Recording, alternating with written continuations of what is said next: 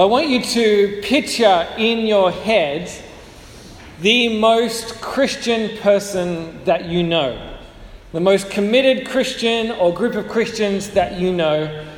Chances are, whoever they are, they are nice but boring. I don't, I don't know, but that's what I'm guessing. Because that's how most good conservative Christians are. Now, Christians, you know, land on a whole spectrum. Like there are some who are, you know, friendly and outgoing, and some who are mean and bigoted. There are Christians who are hilarious, and Christians who are quiet and shy. There are all sorts of Christians.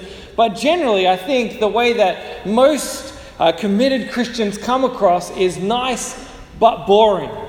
And often we think of Jesus as the same way, as someone who is nice but boring. And when I say nice, I don't mean just someone who is kind, but I mean someone who is, you know, often uh, not causing waves, not offending people, not getting in the way, someone who you don't mind having around because they don't cause too many issues. And that's how we often think about Jesus. Jesus said all these things that people say, yeah, they're a nice thing to say. Jesus said, Love your neighbor as yourself. That's a nice thing to say.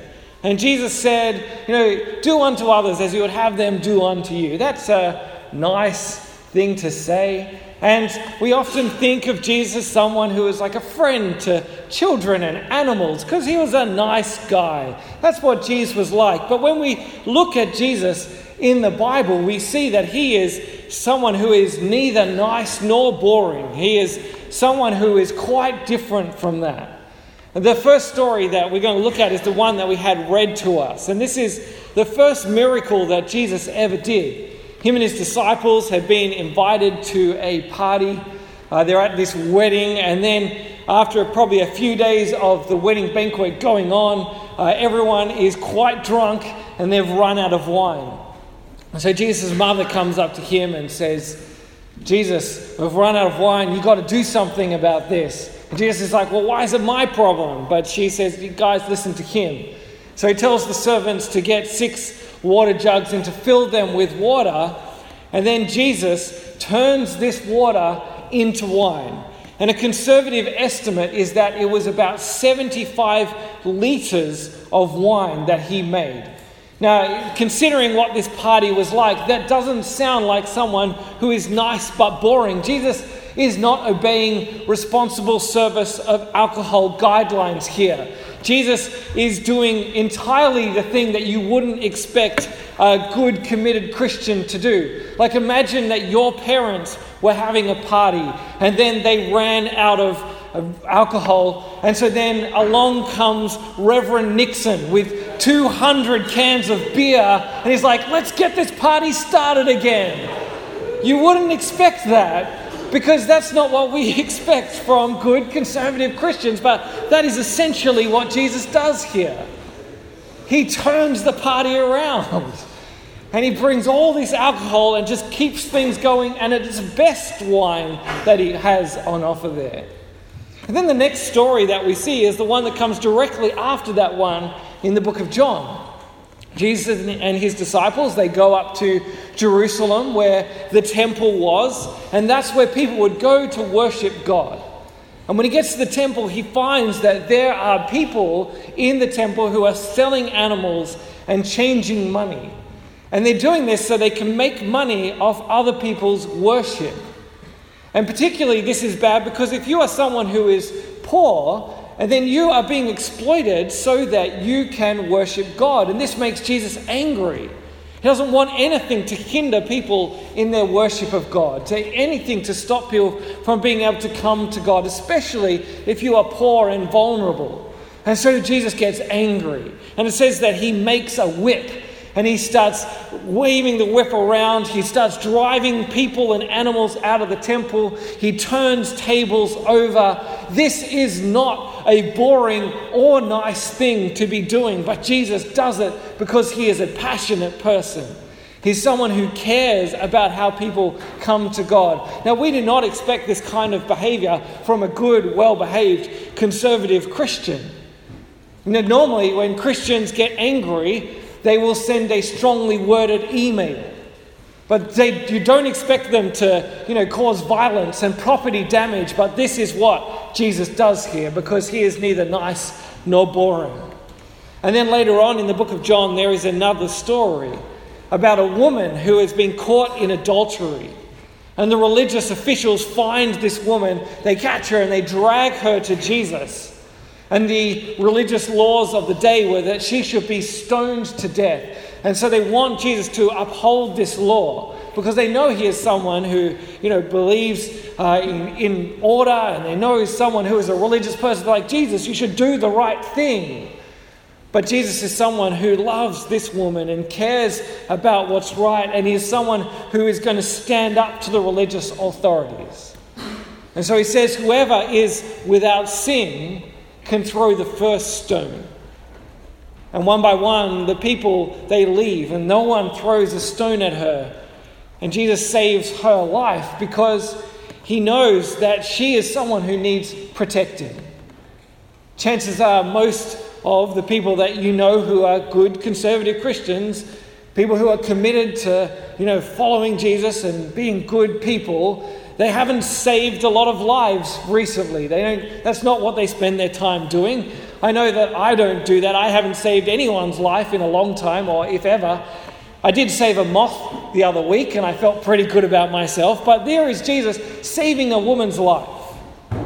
He's upholding what is right, but he is also upholding mercy and protection and safety for her. Because Jesus is someone who is kind and loving, and he is good and righteous. He is neither nice nor boring. And then when we look at how Jesus behaves in the Bible, we see that he continually you know, projects this uh, um, personality which is uh, neither nice nor boring. He was always hanging out with people who were the wrong kind of people for a good religious person to be hanging out with.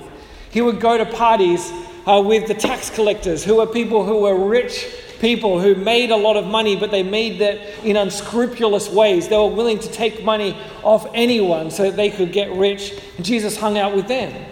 And Jesus spent his time hanging out with prostitutes at parties as well. Tax collectors and prostitutes, and people looked at Jesus and they said, you are a glutton and a drunkard.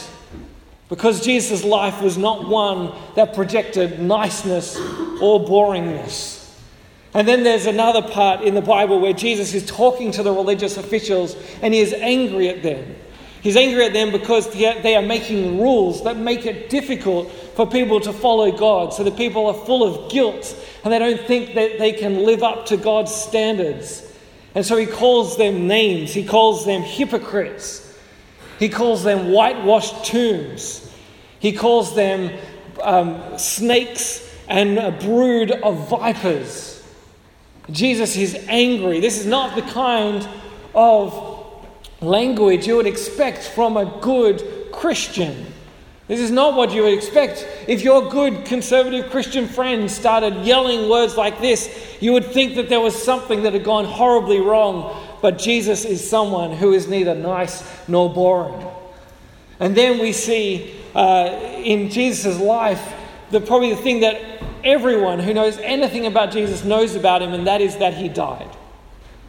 Now, most people who you would think are good Christians who go to church every Sunday and Bible study on Tuesday nights, who spend their mornings reading the Bible and praying. They're not going to get into too much trouble, and probably they will spend their life living a good, quiet life and eventually die in their 80s a quiet, good death. But Jesus' death is something that is completely different from that. Jesus' death uh, is a death that he has, that he dies when he is young. It's a death that he dies because people are afraid of him. It's a death that has been orchestrated by the political and religious authorities because they see him as a threat. They see the things that he is teaching as a threat to their power. And they see him as a revolutionary, someone who has to be put down, someone has to be stopped because he could change the entire power structure of their world. They are afraid of Jesus, and so they put him to death. This is not the death that you would expect from someone who is nice but boring. And with the other thing that we see in the Bible is that this death of Jesus is not just a death that is, uh, happens because of uh, political and religious, you know, machinations, but it happens because uh, Jesus is here of his own accord. And he dies for us. He dies so that we might be people who get forgiven for the things that we have done wrong, for the way that we have rebelled against God, for the times when we have not done what is right, for the times when we have been nice but boring, when we should have been loving, when we should have been courageous, when we should have been brave and we should have been passionate, and we did none of those things. Jesus dies so that we might be forgiven for that. And then the last thing, or one of the last things we see in Jesus' earthly life, is that he doesn't stay dead. He comes back to life. He is the one person who has beaten death all by himself. There is nothing boring about that. And the promise is that if we trust in him, we can have a life like that as well. That he calls us to be people who trust in him so that we might be forgiven, that we might get new life, and that we might be called to live a life that is neither nice nor boring. To live a life that follows him, a life full of kindness, a life full of love, a life, a life full of uh, passion and courage and bravery, a life that stands up for what is right, a life that stands against injustice just like his. If you follow Jesus the way that he calls you to, your life will be neither nice nor boring, but it will be good. And so I challenge you to look at Jesus, to see what he calls you to, and to commit yourself to him because it is a good life following this person who is neither nice nor boring, but he is good and he is loving and he changes everything. How about I say a prayer for us?